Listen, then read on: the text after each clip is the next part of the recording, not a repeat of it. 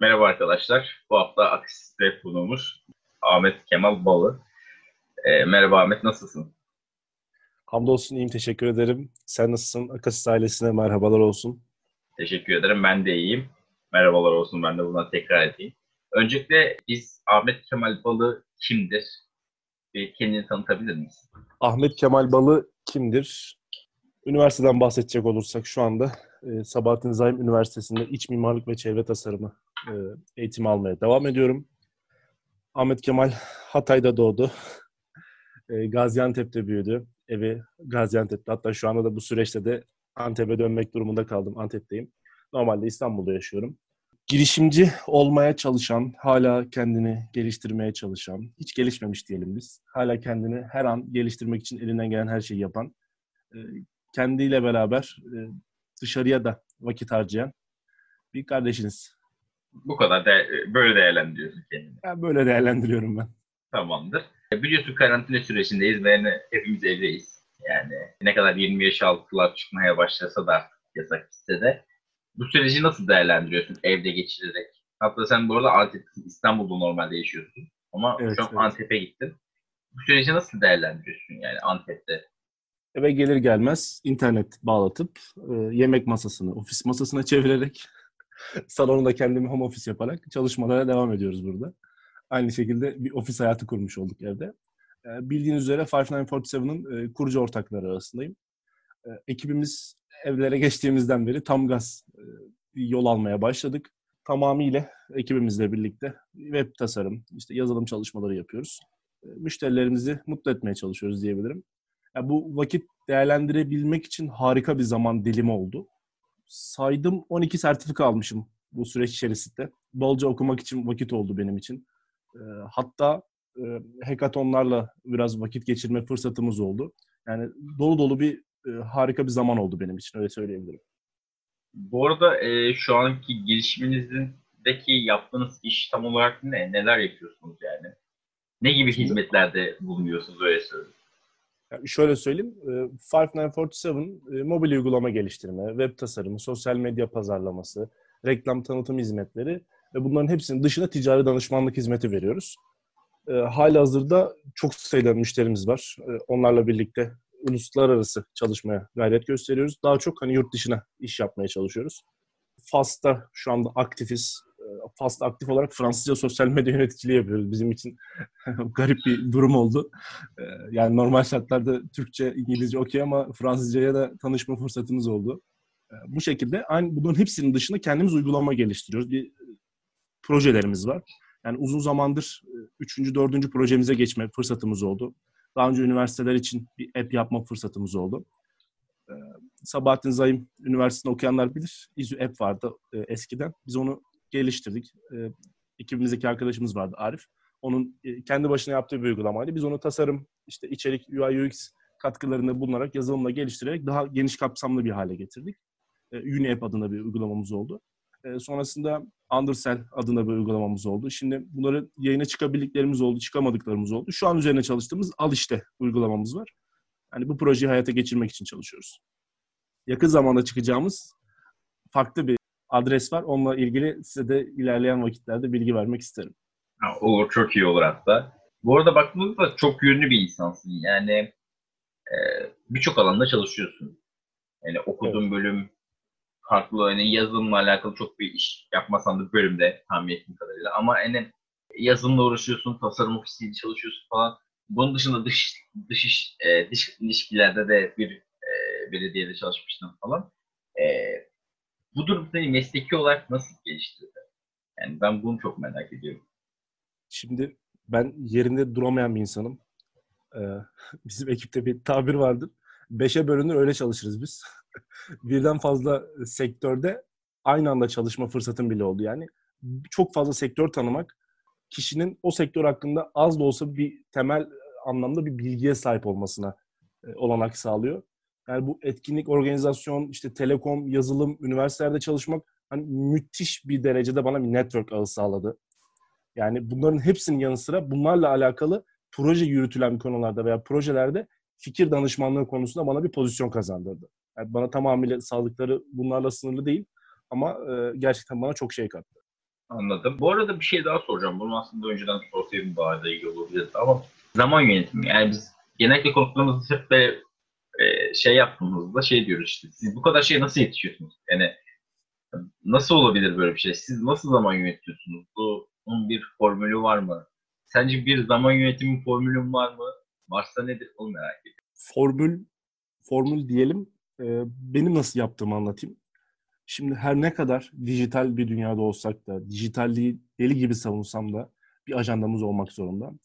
Sayısız ajanda bitirdim. Yani hemen hemen her günüm, her ayım, her haftamı planlı bir şekilde hazırlıyorum. Yani bu hafta hangi etkinliklere gideceğim, kiminle görüşeceğim, kiminle toplantımız var, o ay neler olacak, işte önemli olan organizasyon var mı, işte bu adamı görmeliyim, onunla konuşmalıyım. Hani bütün tamamı bir plan, bir proje içerisinde.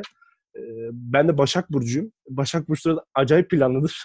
yani tamamıyla garantici de olmak gerekiyor. Yani çok sayıda ajanda kullanma fırsatım oldu. Sürekli ajanda kullandım. Yani çok dikkatli bir şekilde kendimi yönetmeye çalıştım. Yani her dakikası, her günler bölünmüş bir şekilde full planlıydı yani. Bu arada şeyi de merak ediyorum. Sen böyle konuşma yapmayı seviyorsun galiba. Yani çünkü konuşma yaptığını gördüm yani. Bu konularda de bu önemli bir şey. Topluluk önünde konuşmak önemli bir e, yetenek bence. Bunu nasıl keşfettin? Nasıl ortaya çıktı bu durum? Veya da bir kendi ritüelin var mı? Mesela bazı insanlar işte sahneye çıkmadan önce şunları şunları yaparım. Bunları bunları yaparım gibi ritüelleri oluyor öyle diyeyim. Kendisini rahatlatma biçimleri. Çünkü bazı insanlar topluluk önünde çok rahat konuşurken bazıları konuşamıyor. Allah böyle sıkıntılar çekebiliyor. O yüzden yani e, şöyle söyleyeyim. Çok küçük yaşlarda başladı. Benim ilkokul öğretmenim Mehlik Hocam. Buradan selamlar. Onun yani çok etkisi oldu bu konuda özellikle.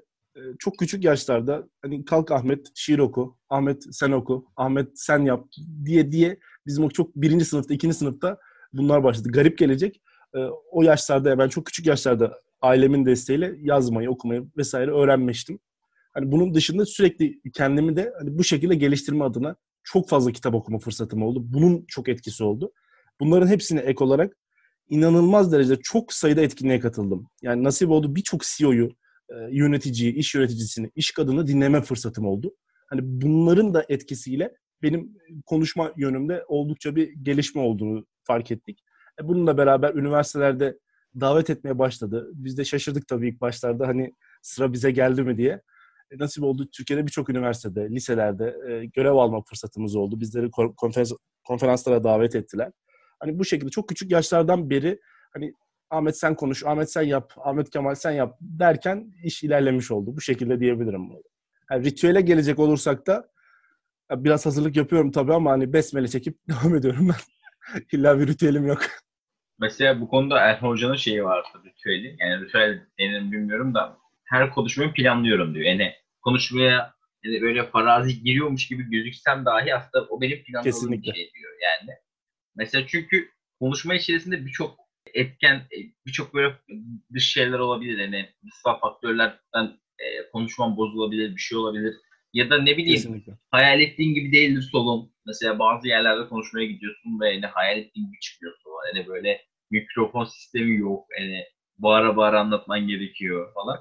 Evet, Bütün evet. kötü olasılıkları göz önünde bulundurarak daha da önemlisi aslında konuşma yapmadan önce konuşma yapacağım alanı görerek bir ona göre planlama yapmak daha önemli. Çünkü mesela ben de bir yerde konuşma planlarsam şunu yapıyorum yani. Bunu kendimden örnek Diyelim A şeyinde, A salonunda şey yapacağım, konuşma yapacağım. Şimdi salonun bütün her yerini bilmem gerekiyor. Çünkü ben hani kafamda şey diyorum. Şurada şunu yaparken şöyle adımlasam böyle yapayım. Şurada şunu vurgulayayım. Burası daha önemli. Buraya da vurgulayayım falan. Kesinlikle. Bu yüzden hani ritüel aslında bir nevi önemli. Ee, ben önem veriyorum yani. Çünkü e, ne derler ona Yani konuşmanın daha iyi olabileceğini düşünüyorsun. Yani ritüeli kafanda kurunca. Hani yani dediğin şekilde ritüelden kastım yani planlı zaten tamamıyla her şey planlı oluyor. Ama bazen dediğin gibi planda olmayan şeyler olabiliyor. Hani beklentinin üzerinde veya altındaki sonuçlar gerçekten insanı fazlasıyla heyecanlandırıyor. Akdeniz Üniversitesi'ne gittiğimde e, ben bilmiyordum 1500 kişiye konuşacağımı. İki seans yapıldı. Hani nasıl diyeyim çok fazla öğrenci varmış. 750 kişilik salonda iki kere yapıldı organizasyon. Yani muazzam bir şeydi. Ve ben gerçekten o kadar kişiyi beklemiyordum. Şöyle bir kafamı kaldırdım. Zaten videolarımı izliyorum sonrasında çok fazla el hareketlerim olmuş. Mesela o konuda da kendimi sürekli geliştirmeye yönelik e, planlarım oluyor. Her seferinde, her konuşmada daha da kendimi geliştirerek devam etmek için çalışıyorum. Kendimi izleme fırsatım oluyor. Hani o şekilde ondan bahsedebilirim. Bir de bu arada bunları yaparken sen de öğrencisin. Yani bu da önemli bir parantez açayım bu konuda. Ee, öğrencilik hitap ediyorsun. Aslında karşı, yani karşındaki insanlarla yaş farkın bir ya da iki belki akranların yani bu durum da çok önemli. Çünkü kendinden büyük ya da küçükle hitap ederken insanlar yani e, belli amaçla gelmiş olabiliyor büyükten mesela. Atıyorum TEDx'e gittin diyelim. Kendinden büyük insanlar orada konuşsa e adam belli amaçlarla gelmiş onlar dinler. Ama kendi yaşıtların Kesinlikle. kendi yaşıtının biraz bazen ilham olmasından ziyade hani şey olabiliyorlar. E, gıcık olabiliyorlar öyle değil. Yani Olabiliyor. bununla alakalı yaşadığım bir anım var galiba. Şöyle, üniversitenin adını vermeyeyim. Şimdi benim yaşımı bilmiyorlar muhtemelen. Çağırdılar. Gerçekten çok müthiş bir organizasyon. Harika ilgi gösterdiler. Yani bundan yana bir problem yok. En son hani muhabbet yaşa gelince yaşımı söyledim. Hepimiz aynı yaştayız. Yani kanka ne haber falan oldu ondan sonra. Hani olay ona dönüyor. Yani dediğin gibi gıcık olma demeyelim. Çünkü hamdolsun öyle bir olayla karşılaşmadım. Daha çok daha güzel yani kendi yaşıtlarındaki insanlarla bir arada olma fırsatım oluyor. E, bu gerçekten beni çok sevindiriyor.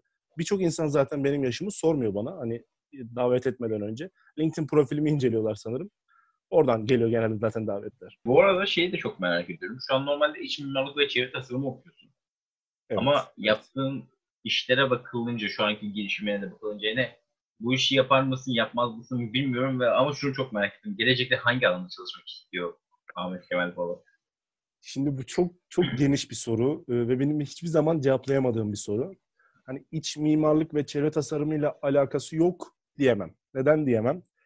Aslında her şeyin her şeyle alakası var. Bunun alakasını kurmak herkesin kendi ellerinde. Biz iç mimarlıkta neler yapıyoruz? Hani yapılar tasarlıyoruz. Ya- Yapıları tasarlarken insanlara bir hayat sunmaya çalışıyoruz aslında işin özünde.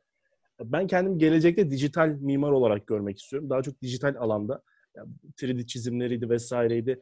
Hani hayatı tasarlama alanında, dijital mobilyalarda. Bunlarla ilgili akıllı mobilyalarda, akıllı evlerde bunlarla ilgili aslında.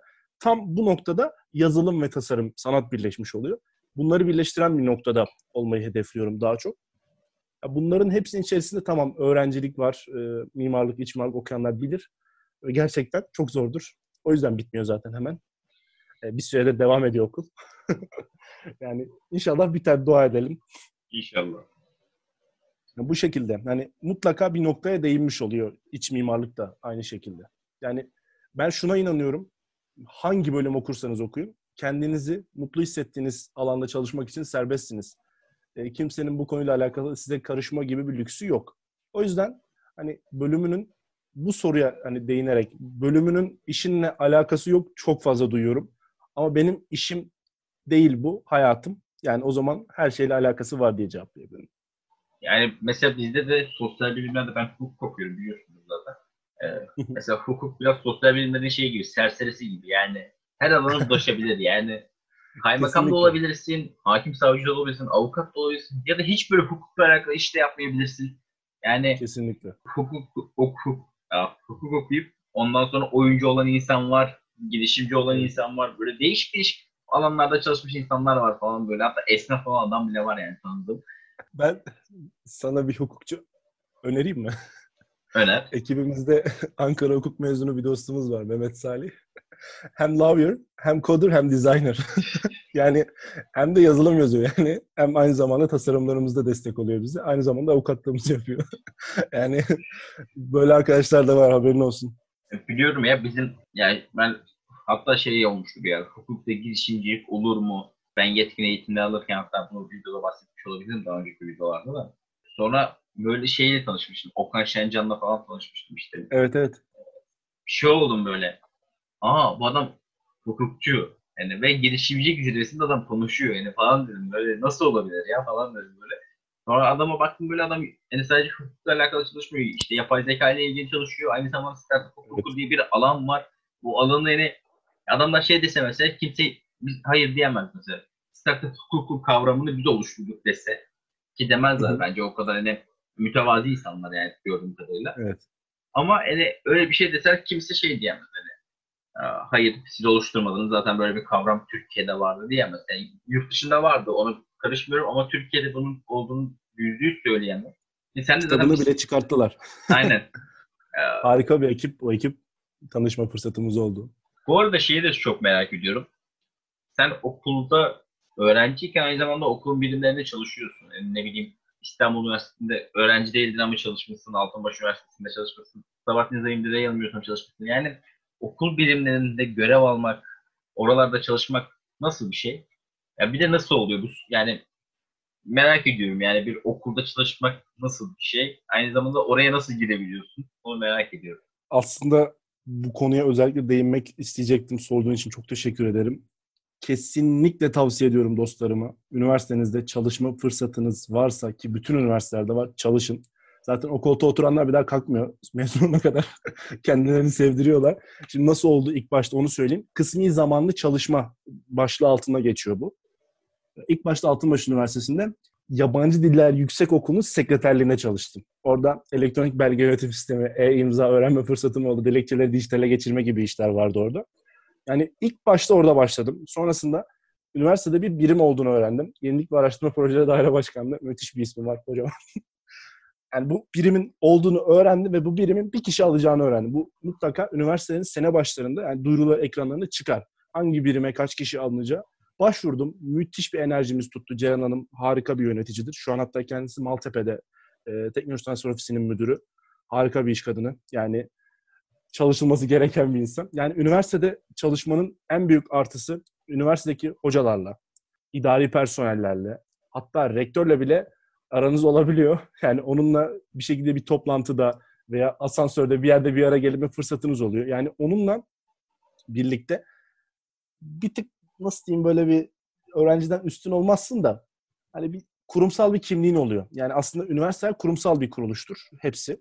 Aynı şekilde İZÜ'de çalışma fırsatım oldu. İZÜ TTO zaten bambaşka bir e, iş merkezi diyebilirim. Harika bir teknopark üzerine çalışılıyordu en son. Yani ben 7 ay 8 ay kadar orada çalışma fırsatı buldum. Yani üniversitede ofisin var. Şimdi böyle bir durum var. Üniversite bilgisayarın var. E, mail adresinde student yazmıyor. Hani öğrenci yazmıyor. Hani harika bir kurumsal kimliğe bürünüyorsun. Ve üniversiteni temsilen bir yerlere gidebiliyorsun. Ve üniversiten seni çok yakından tanıyor. E, dekanlarla görüşebiliyorsun veya hocalarla birlikte etkileşim halinde olabiliyorsun. Yani müthiş bir akademik akademinin dışında network kazancı. Yani harika bir deneyimdi benim için. En son oradan ayrılıp normal ajanslara devam etmeye, ajansı devam etmeye başladım, İlay Ajansı. Hani o ana kadar yaklaşık 3 yıla yakın üniversitelerde yani çalışma fırsatım oldu. Muazzam bir deneyimdi. Kesinlikle herkese tavsiye ediyorum. Ki bugüne kadar tavsiye ettiğim arkadaşlardan da üniversite çalışmaya başlayanlar oldu. E, çok güzel, olumlu sonuçlar aldık yani. Olumlu dönütler aldık. Mesela sen söyleyince aklıma şey geldi. Kısmi zamanlı öğrenci muhabbetiyle alakalı. Bizim okulda ben İstanbul Üniversitesi şöyle bir şeydi. Hangi alanda çalışmak istiyorsun diye işte şey var. Soruyor sana. Ve burada şık yok.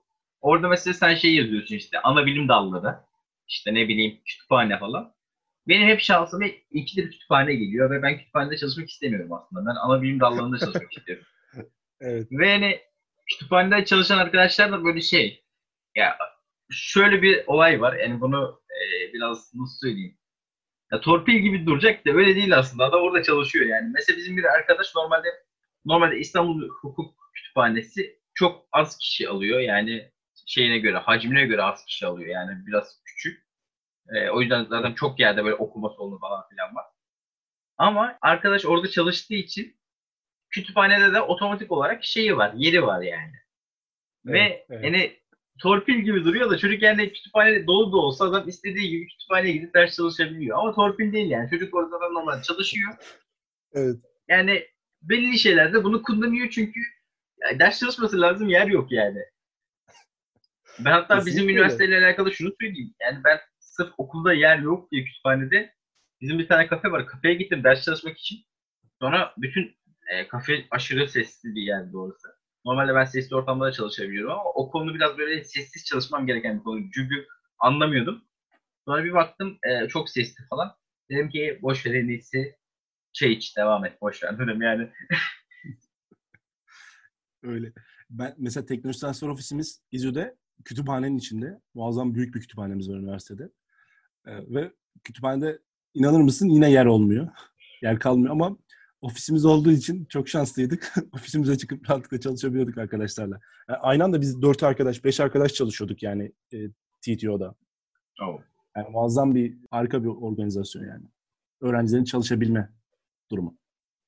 E, bu arada aynı zamanda sen kulüpçü bir insansın. Yani kulüpçülük faaliyetlerinde Evet. bulunuyorsun devamlı. Bu senin bakış açını nasıl değiştirdi? E, neler kattı sana kulüpçülük? Önerir misin? Önermez misin? Dezavantajlarıyla avantajlarını merak ediyorum. Şimdi kulüpçülük dediğimiz şey harika bir şey. İlk başta benim lisede başlama fırsatım oldu kulüpçüle. Bu imkan belki herkeste olmayabilir ama olması için fırsat kollamalılar bence. Yani özellikle lisede başlarsanız size çok fazla faydasının olacağını düşünüyorum. Ee, lisede girişimcilik, münazara, edebiyat kulüplerinde yer alma fırsatım oldu. Yani benim için harika bir deneyimdi. Üniversiteye geldiğim an, yani Altınbaş Üniversitesi'nde başlamıştım eski adıyla Kemalburgaz. Kapıdan içeri girdik. En yakın kulüp etkinliği ne zaman? Ben şu kulüpçülüğü yapmak için de geldim aslında üniversite. Yani aslında müthiş bir network ağına sahip olacağımı biliyorum. Neler yapılacağımızı biliyorum. Sağladığı olanaklar, bütçeler vesaire harika bir sistemi var kulüpçülüğün. Bunu say say bitmez anlatmakta. Neyse ilk başta geldim. İlk kulüp etkinliği. E baktım kim var? O yok, bu var. Tamam dedim. Girişimcilik kulübü. Ya benim yerim burası. Okey. Ama dedim benim münazara yönüm de var. Dedim nasıl yapabiliriz? Hemen SKS'ye gittim. SKS dediğimiz yer ya yanlış anlama benim birçok arkadaşa SKS deyince o ne diyor? Sağlık kültürü- ve aynen. hani birçok üniversite ismi değişebiliyor. Yani burayla çok irtibat halinde oluyorsun kulüp e, işleriyle ilgilenirsen ki harika bir yer. e, hemen SKS'ye gittim. Dedim efendim ben münazara kulübünü göremedim kulüpler arasında. Orada münazara kulübünün pankartı duruyor. E dedi al o zaman dedim aldım. Hemen götürdüm standların arasına yerleştirdim. Oturdum oraya. Daha İngilizce hazırlıktayım. Yani üniversiteye yeni başladım. İlk haftalardayız. E, ekip kurduk. Münazara kulübümüzü kurduk. E, ilk başta Münazara Kulübü Başkanı olarak başladım üniversitede. Aynı zamanda girişimcilikte de yönetim kurulunda yer aldım. Yani beraber yarışmalara katılma fırsatımız oldu. Organizasyonlar yaptık. Yani bizim için müthiş bir deneyimdi. Yani üniversitede birini ağırlayabilmek özellikle özel üniversitelerde e, daha kolay oluyor. Çünkü e, devlet üniversitelerinde müthiş bir bürokrasi var. Özel üniversite arkadaşlar için bütçeler, ne bileyim konuklara ikramlar vesaire veya sponsor bulmak işleri gerçekten çok e, kolay demeyeyim ama kolay. Ya benim için kolay olan bir durumda olduğu için söylüyorum. Normalde bu işler kolay değil. Ya bunlara ek olarak orada başladık e, derken e, sene geçti ve biz ikinci sene bir kariyer kulübü kurmaya karar verdik. E, yine güzel bir ekibimiz var, harikayız. E, kariyer merkeziyle entegre bir şekilde çalışmaya başladık üniversitemizin. Yani şöyle söyleyeyim, kariyer merkezinin bütün etkinliklerine hem onlar konuşmacı getiriyor hem biz getiriyoruz. Beraber sertifika alıyoruz. Yani müthiş bir organizasyon kurmuş olduk. Ee, aynı zamanda kariyer merkezinde de ekibimizdeki bir arkadaşımız çalışıyordu. Hani bununla birlikte okulla entegre olunca harika organizasyonlar çıktı. Biz kişi kısıtlaması getirmiştik organizasyonlarımızda. 35-40 kişilik etkinlikler düzenliyorduk. E, genelde dolup taşıyordu ve hani e, bizim o görüntümüzü görmeniz lazım. Etkinlik bittiğinde adam mesela gelmiş diyor ki ben Yalova'dan geldim. O diyor ben Kocaeli'nden geldim. O diyor ben Ankara'dan geldim. Yani gerçekten bunları duymak e, insanı daha da şevklendiriyor. E sonrasında biz dedik işleri büyütelim. Daha da büyüyelim. Nasıl büyüyebiliriz? E, Business Society'yi kurduk. Business Society müthiş bir iş alana dönüştü. Sabahattin Zaim Üniversitesi, Altınbaş ve Bilgi Üniversitesi'nde üç ayrı e, noktada aynı anda faaliyet gösteren kulüptük. Yani bir birimizdik, üç olduk e, beraberce birçok kulüplerle birlikte çalışmaya başladık ve bunların hepsinin dışında benim ilk başta çalıştığım bir startup var. Etkinlik.com. Benim aslında kulüpçülüğümü en çok geliştiren, e, ağı sağlayan da oydu. Etkinlik.com ne yapar? Belki hatırlayanlar olur. Yani 2016-17 yıllarında e, üniversitelerin düzenlediği etkinliklere biletleme yapıyorduk ve sertifikasyon yapıyorduk. İnanılır gibi değil, çok fazla sayıda kulüp ağımıza dahil oldu. Yani 50-60 tane şehri geçtik hani yüzlerce üniversite kulübüyle çalışma fırsatımız oldu ve tamamıyla iletişim halindeydim ben. Müthiş bir ağımız olmuştu. Aslında hani kulüpçülük namına, etkinlik namına öğrenebileceğimiz birçok şeyle karşılaştık. Birçok etkinliğe gitme fırsatımız oldu onlarla birlikte. Bizim için harika bir deneyimdi. Ve son olarak kulüpçülükten ne yazık ki yani emekli oldum. Geçtiğimiz sene itibariyle. Çünkü artık genç arkadaşların ya bizden çok genç, yaş değiliz de bizden daha genç arkadaşların artık e, eline alması lazım kulüpçülüğü. Elinizden geldiğince kulüp kurmaya çalışın. Çünkü bu gerçekten size ne kadar çok şey katacağını o zaman öğreneceksiniz. Kulübünüzü bir şirket gibi yönetin dostlarım. Hani bu şekilde de bir kurumsal e, birlikteliğin hakkında fikriniz olmuş olacak. E, bununla ilgili bir görüş kazanmış olacaksınız. Yani kulüpçülüğün kesinlikle tavsiye ediyorum. Dezavantajları hiç vaktiniz olmuyor. Gün 24 saat yetmiyor. E, doyamazsınız tadına. yani hiçbir şekilde yetişemezsiniz hiçbir şey. Yani sponsor bulmakta kolay diyorum ama benim için kolay da size yani yeni başlayanlar için zor olabilir. çok zor. Çok başımız ağrıdı üniversiteyle alakalı atıyorum. O salon bizim de o gün bize verecektiniz. İşte etkinlik tarihi ertelendi, konuşmacı gelmiyor. Hani çok böyle müthiş bir eğlencesi de var. Yani kesinlikle tavsiye ederim. Ya bizde de şey var ben yani üniversite 1'de geçen sene yani şu an üniversite 2'deyim. Birinci sınıfta şöyle bir şey oldu. Bir tane kulüp var bizim. İLSA diye işte e, Uluslararası Hukuk Kulübü diye geçer. Aynı zamanda evet. açılımı da Uluslararası Hukuk Öğrencileri Topluluğu normalde Amerika merkezli ve Türkiye'de de belli ülkelerde faaliyet gösteren kulüp ve bizim okulda yaklaşık 25 yıldan fazla bir şekilde faaliyet gösteren tek kulüp. Yani hiç kapatılmamış. Duraklandı olmuş yani ara verildi olmuş ama hiç kapatılmamış. Hep, hep varmış ve hep olduğunda da çok popülermiş falan. Böyle bir kulüp. Neyse sonra e, ben bu kulübü duydum ama sonuçta uluslararası hukuk kulübü ve insan şunu düşünüyor. Benim İngilizcem yoktu. Ben mesela en büyük hatalarından biri İngilizce öğrenmemek lisede ne bileyim lisede mesela İngilizce öğrenseydim birçok şeyi yapabilirdim. Ee, ama lise zamanında da çok duymuştum. Uluslararası Hukuk Kulübü İLSA yine bak buraya gidersin falan. Sonra e, çok duydum duydum. Bir gün cesaretimi topladım ve dedim ki ben bunlarla görüşeyim. Çünkü bunlar böyle bir tane stand açmışlar. Böyle e, çar, bizim işte böyle piknik çardakları var ya orada oturuyorlar falan. Dedim ben bunların yanına gideyim ders arası zaten falan. Sonra gittim konuştum falan. Yani yalan olmasın dersi falan da ektim. Yani onlarla sohbet etmek için. Çünkü yani bazı şeyler için ders ekilebiliyor. Yani bu üniversitede yani öğrenci, üniversitede öğrenci olanlar bilir de lisede bazı arkadaşlar bilmeyebilir çünkü normal. Neyse sonra dedim ki o, yani birinci sınıfım ve ben orada çekirdek üye olmak istiyorum. Çünkü bizim yönetim kuruluna girmek için seçim falan oluyor. Baya böyle gerçekten o kulüp mevzuatları var ya yani kulüp mevzuatı değil mi? Kulüplerle alakalı işte şöyle olması gerekir, böyle olması gerekir falan. Bunu uygulayan evet. ender kulüplerden biriyiz yani. Bildiğiniz seçimle böyle e, yönetimimizi seçiyoruz yani çekirdek üyeler. Ben de işte çekirdek üye olarak işte e, çekirdek üye alımı vardı. Ben lisede şey yapmıştım. E, editörlük yapmıştım. Bir dergide çalışmıştım. Sonra dedim ki bunların dergisi var. Evet. Bunun işte şeyi e, editörü okuyor yürüsün işte editör olmak ister misiniz falan filan. Sonra ben görüşmeye gittim falan. Sonra birinci sınıfken ben çekirdek üye oldum. Dünyanın böyle Herhalde orada birinci sınıfta çekirdek üye olan yok. Bilmiyorum yani olabilirlerdi ama yani benim bildiğim kadarıyla yok. Yani ve benim editörlük anlayışım da şu. Gece yaparım editörlüğümü. Hep böyledir. Benim her şeyi gece halledebilirim. Bütün işlerimi. Böyle yani neyse sonra bu e, şeyi öğrendim. İşte kulüpçülük nedir? Bunları öğrendim. Ve yani şey zorluğunu zorluğundan bahsetmiştim. Devlet Üniversitesi'nde kulüpçülük zorluğundan. Bu şöyle ki zor. Yani yer temin etmen zor. Yani amfi istiyorsun, amfi boşamasına vermiyorlar. Ama diyelim Çok zor. bazı hocaların suyuna gidersen, suyuna demeyeyim bazı, bazı etkinlikler var mesela hocanın feci şekilde hoşuna gidiyor ve diyor ki bunu yapın kesinlikle falan diyor. E, şimdiki bizim dekanımız Abuzar Hoca da sağ olsun böyle faaliyetler için e, şey yapıyor. Buradan da ona selam edeyim. Seneye ticaret hukuku dersime gelebilir. e, yani Abuzar Hoca zaten e, seviyorum yani dekan olarak. Aynı zamanda insan olarak da seviyorum. Aynı zamanda öğrencilerini destekleme konusunda da bayağı motive ediyor. Mesela bizim okulda meclis simülasyonu oldu. Yani şey falan geldi. Gerçekten TBMM meclis başkanı geldi konuşma yapmaya. Öyle ki bu olay da şeyde başlamıştı. Galatasaray Üniversitesi başlattı ama biz böyle büyütmüş gibi olduk. Bir kurumda mentörlük yapmışsın bu arada. Merak ettiğim şey senin yaşıtlarının mentor olması ve e, yani tersine mentörlük mü yaptın yoksa normal bir mentörlük müydü ve mentörlük yaparken nelere dikkat ettin? Çünkü ya bizim yaşıtlarımız daha çok yine biraz daha tersine mentörlük alanında kullanılıyor ya o yüzden merak ettim. Yani buradaki mentörlük şeyi neydi? Ee, görev tanımı neydi tam olarak ve mentörlük yaparken nelere dikkat ettin? Mentorluk benim için harika bir deneyimdi. İlk başta MIS Face ile başladı. O Oğulcan'ın müthiş bir girişimi. Orada bizi kaydettiler aslında bir bakıma. Sonrasında insanlar mesaj atmaya başladı. Ee, öyle bir hikayeyle başladık aslında. Ya bu projeyi nasıl yapabiliriz? Sizi bu sitede gördüm. İşte bu projeyi geliştirmemiz için bize önerileriniz nelerdir gibi sorular geldi.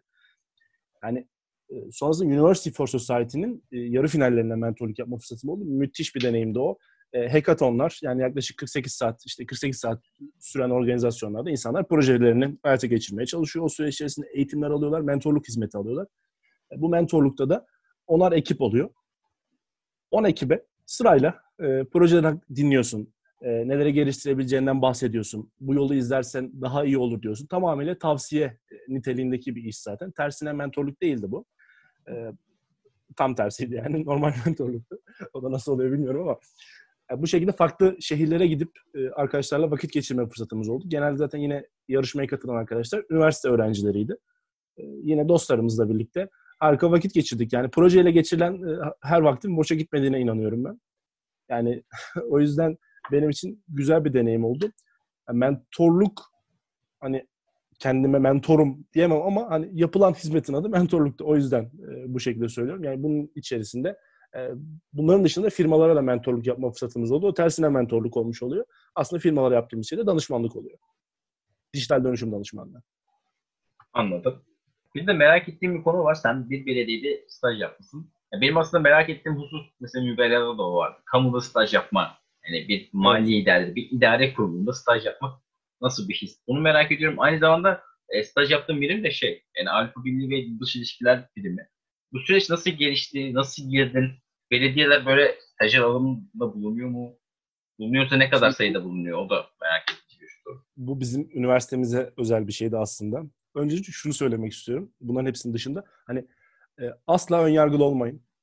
Ben hamdolsun hiç ön yargılı değilimdir. E, yaklaşırken olabilir, neden olmasın, harika vesaire. Hani güzel, olumlu düşüncelerle başlarım. Staj yaptığım belediye Bağcılar Belediyesi. Hani şöyle söyleyeyim, e, Bağcılar Belediyesi bir köşede, e, Avrupa Birliği ve Dış İlişkiler Birimi bir köşededir. Yani tamamıyla yeri de ayrıdır aslında. Üniversite şey, e, belediyeye bağlı bir birim ama e, tamamıyla kendi bünyesinde çalışır.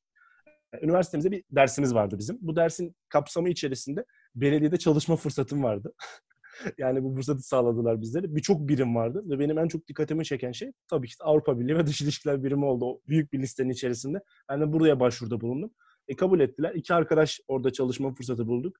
Yani inanılmaz projelerin Bağcılar Belediyesi sınırları içerisinde gerçekleşen o projelerin dünyaya nasıl yayıldığını orada gördüm. Müthiş bir ekip var orada. Yani e, Avrupa Birliği projeleri, aynı şekilde belediyenin sosyal projeleriyle alakalı onları inceleme ve onların içerisinde yer alma fırsatım oldu. Yaklaşık iki ay kadar sürdü bu.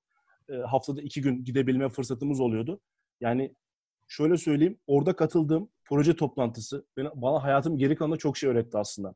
Yani brainstorming, yani beyin fırtınasının e, en iyi yapıldığı yerlerdi benim için orası özellikle. Oradaki toplantı odasında biz bunu fark ettik. Yani ben bunu fark ettim. TÜBİTAK projeleri vesaire hani bunlarla ilgili vakit geçirme fırsatımız oldu. Ki ben projeleri çok severim. Ya bunlara ek olarak da zaten üniversitede çalışırken de bu işlerle ilgileniyordum. Hani TÜBİTAK projeleri, Avrupa Birliği projeleri vesaire bunların yazılması, hazırlanması, araştırılması, fonların bulunması, çağrıların bulunması gibi şeyler. Hani böyle olunca da Bağcılar Belediyesi'nde çalışmak, özellikle de bu birimde çalışmak beni çok mutlu etti yani. Peki e, projelerinden böyle birkaç tane örnek verebilir misin yani? Bir sıkıntı olmayacaksa. Olabilir çünkü bazıları halka açıklanmamış olan projeler. Hmm. E, onların dışında yeni fon aldıkları projeler vardı. Hani Bağcılar'da yaşayanlar bilir mesela bilgi evleri diyebilirim. Bir projeyi geliştiren bilim Avrupa Birliği ve Dış İlişkiler Birimi. Bunun fonunu e, kamudan alabiliyor. Yani kalkınma ajanslarından alabiliyorlar veya atıyorum TÜBİTAK'tan alabiliyorlar. E, o süreçte bizim orada e, üzerine durduğumuz proje Bilim Şenliği projesiydi. Bağcılar e, o tarihler arasında hatta Mayıs ayıydı. Bilim Şenliği üzerine fon alınmıştı e, TÜBİTAK'tan. E, bu şekilde bir projeydi mesela. Bilim Şenliği'nin tamamıyla fonlamasını sağlıyorlar. Bu organizasyonun yürütülmesini vesaire bütün harcamalarını karşılıyordu TÜBİTAK. E, yüksek oranlı, %55-60 gibi oranlar. O tamamıyla projenin çağrısına göre değişiyor. O süreçte bilim şenliğiyle ilgilenme fırsatım oldu. Bununla beraber daha önce kabul aldıkları İSKA projelerini inceleme fırsatımız oldu. İSKA'da İstanbul Kalkınma Ajansı. E, aynı şekilde onu da üniversiteleri fonladığı bir e, sistem var. Aynı şekilde İZÜ'de de böyle bir dönemde yer alma fırsatım oldu.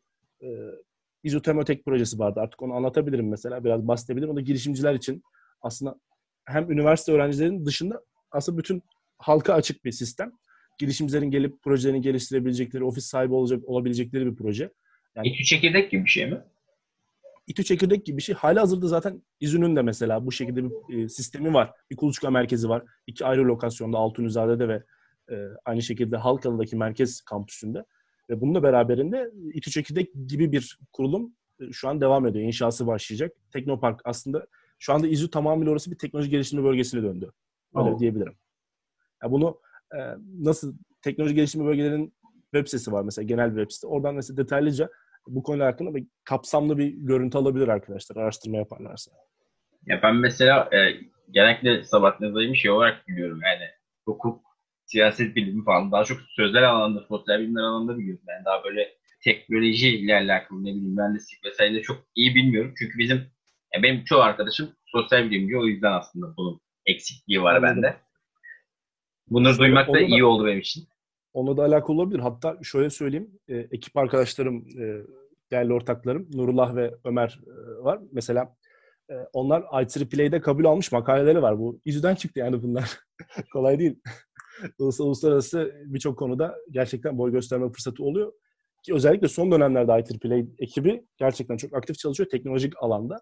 Bunların hepsinin dışında e, harika ekipler var içeride. Yani e, kendini geliştiren, işte Teknofest'te boy gösteren vesaire ödül alan gerçekten e, çok cevher dolu arkadaşlar var. Yani sosyal bilimlerin dışında teknolojik olarak da gerçekten öğrencilerin çok ilgi göstermesi ve TTO'nun, üniversitenin desteklemesiyle gerçekten iyi yerlere geldi. Yani arkadaşların gerçekten harika bir durum oldu. Bu arada sende de hep şeyi görüyoruz. Yani ekip, ekip, takım, takım bir ekip oluşturma, ekiple bir şey yapmak. Yani bu ekip bilinci olayını nasıl oturtuyorsun? Bu süreçte neler yapıyorsun? Veya ekibin de senin böyle hani olmazsa olmazın, olmazsa olmazlarım şunlar diye bir e, kaidelerin var mı? Şimdi güzel soru. Biraz gizli saklı bir soru aslında benim için. Ekip çok önemli. Ekip ruhu çok önemli. Ekibin e, projeye olan ilgisi çok önemli. Yani bu işin gözlerinden, sözlerinden ben çok rahatlıkla anlarım. Şu anda ekibimiz 5 kişi. Biz zamanında 15 kişiye kadar çıkmıştık. Hani çok büyüdüğümüz dönemde e, şehirler arası bir ekip kurma fırsatımız olmuştu ama hani ekip dediğimiz şeyde beraber hareket etme. Yani bir işin kolundan hep beraber tutma. iş paylaşımı çok önemli bizim için. Ki dostlarımızla biz çok müthiş bir senkronizasyon içinde çalışıyoruz. Ee, daima birbirimizden haberdarız. Ee, herkesin e, işin dışındaki sorumluluklarını da bildiğimiz için ki aynı zamanda arkadaşlar farklı şirketlerde de çalışıyor. Yani startup dediğimiz şeyde illa startupta çalışacağım diye bir kural yok. Biz esnekliğe her zaman açığız. Bunun beraberinde hani ekibimiz her daim bir şeyler katabilme, e, ne katabilirim peşinde olduğu için e, biz e, yani hamdolsun müthiş bir senkronizasyon için çalışıyoruz. Planlı çalışıyoruz. Hani bugün toplantımız var, şu gün bu var. Hani bu ertelenebilir mi? Ertelenebilir ama hani önemli olan konularda zaten ekip dediğimiz kavramda arkadaşlarla her zaman birlikte olabilmenin fırsatı vardı bizde. Hani bununla beraber zaten artık dijitalde her an birlikteyiz. Bu arada sorularımızın sonuna geldik normal kişisel soruların. Artık Akasis'in son meşhur olan o son iki sorusu var. Her insanın bir fon müziği olduğunu yani sevinçliyken dinlediği, üzüntülüyken dinlediği, ona bir şeyler hatırlatan müzikler olduğunu düşünüyoruz. Ee, senin fon müziğin nedir? Onu merak ediyorum Ahmet Kemal. Ya inanır mısın bu soruyu çok düşündüm. yani şöyle ben çok nadir şarkı dinlerim. Hatta yani dinlemem diyebilirim. Yani buna e, Mark Eliyahu Journey diyebilirim. Yani sanırım manga da diyebilirim ama hani Mark Eliyahu biraz daha baskın. Tam böyle tasarım yaparken arkada dinlenemeyecek bir şey olabilir yani veya her şey yaparken koşarken. Aynen. Duygusalken de olabilir yani. Kesinlikle, kesinlikle. Bir de son olarak bize önerebileceğin, konuk olmasını önerebileceğin arkadaşlarım var mı? Yani var. Şöyle söyleyeyim. Şimdi çok genç bir arkadaş var ekibimizde. İsa Talha. Ee, kendisi 19 yaşında ama hani gerçekten 19 yaşıyla hiçbir alakası yok bence bu işin. Hiçbir yaşla alakası yok. Ee, doğduğundan beri yazılım yapıyor sanırım. Wow. Müthiş bir kodur. Kesinlikle dostlarımıza ilham olabileceğini düşünüyorum. Aynı zamanda e, Türkiye Teknoloji takımında yer alıyor. Yani kesinlikle tavsiye edebilirim onu. Ekibimizde e, Nurullah Atik benim ortağım. Ondan akademik ve yazılım alanında destek olabilir arkadaşlara. Nasıl diyebilirim IEEE'den hani kabul almış makalelerinden bahsedebilir. E, bunları anlatabilir. Ki bütün yolculukta biz başından beri beraberiz. Bizim yolculuğumuz metrobüsün arkasında başladı. metrobüsün arka köşesinde Five Nights at Freddy's'i kurduk. Ondan bu yana hep ilk adımdan beri biz beraberiz onunla. Hani ona şunları sorabilirsiniz. E, banka sektöründe vakit harcadı. E, yani bunların hepsinin dışında bir startup'ın içerisindeydi. Olabilir yani. Teşekkür ederim. Bu arada konuk olduğun için teşekkür ederim. E, ben programın sonuna geldik. Benim için Sor. çok güzel bir deneyim oldu. Çok sağ olun. E, rica ederim. Eğer şey, eklemek istediğin bir şey varsa kapatmadan önce ekleyebilirsin. Eklemek istediğim bir şey. Mesela liseli arkadaşları da görüyorum. Çok hoşuma gidiyor. Çünkü ben bu işe lisede başladım. İlk başta lisede bir girişimcilik yarışmasıyla başladı aslında benim hikayemin başlangıcı. Ee, Amerika'dan ödül aldım. Yani bu benim için müthiş bir nirvanaydı o tarihler için. Ee, dostlarımıza üretmekten e, ve kendilerini geliştirmekten asla vazgeçmemelerini tavsiye edebilirim. Hani naçizane. E, bunun dışında özellikle şu konu var. Üniversite bölüm seçimi. Üniversite bölüm seçimi yaparken kendinizi nerede iyi hissediyorsanız, işinizi hani nerede görmek istiyorsanız, illa bu mesleği olacağım diye kimsenin etkisi altında kalmadan gerçekten siz ne olmak istiyorsanız veya kendinizi nerede iyi hissedecekseniz o bölüme gitmelerini arkadaşlara tavsiye ediyorum. Hani kulüpçülüğü tavsiye ediyorum. Çalışabildiğiniz kadar fazla işte çalışmanızı tavsiye ediyorum. Gerçekten bu size gelecekte çok şey katacak. Birçok sektör hakkında bilgi edinmek sizi çok daha deneyimli bir hale getirecek. Bu şekilde. Bunun dışında şu süreçte özellikle pandemi sürecinde e, dijital ekranımız önümüzde, telefonumuz cebimizde. Yani kimleri dinleyebilirsek, gerek YouTube'dan, gerek TEDx'ten, Udemy'den hani nereye kovalayabilirseniz o kadar çok kovalayın, eğitimler alın, dinleyin. Kendinizi geliştirmeniz için müthiş bir fırsat. Kitap okumak için özellikle. Hani harika bir zaman dilimi. Bunu en iyi değerlendirebileceklerini düşünüyorum bu podcast'i dinleyen dostlarımızın. Bu şekilde söyleyebilirim. Çok teşekkür ederim tekrardan. Çok sağ olun. Biz teşekkür ederiz. Bu hafta konuğumuz e, Ahmet Kemal Balı'ydı. Güzel sohbeti için ona teşekkür ederiz. Teşekkür iyi günler ederim. Dileriz. Harika bir sunumdu. Çok sağ olun. İyi günler dilerim ben de.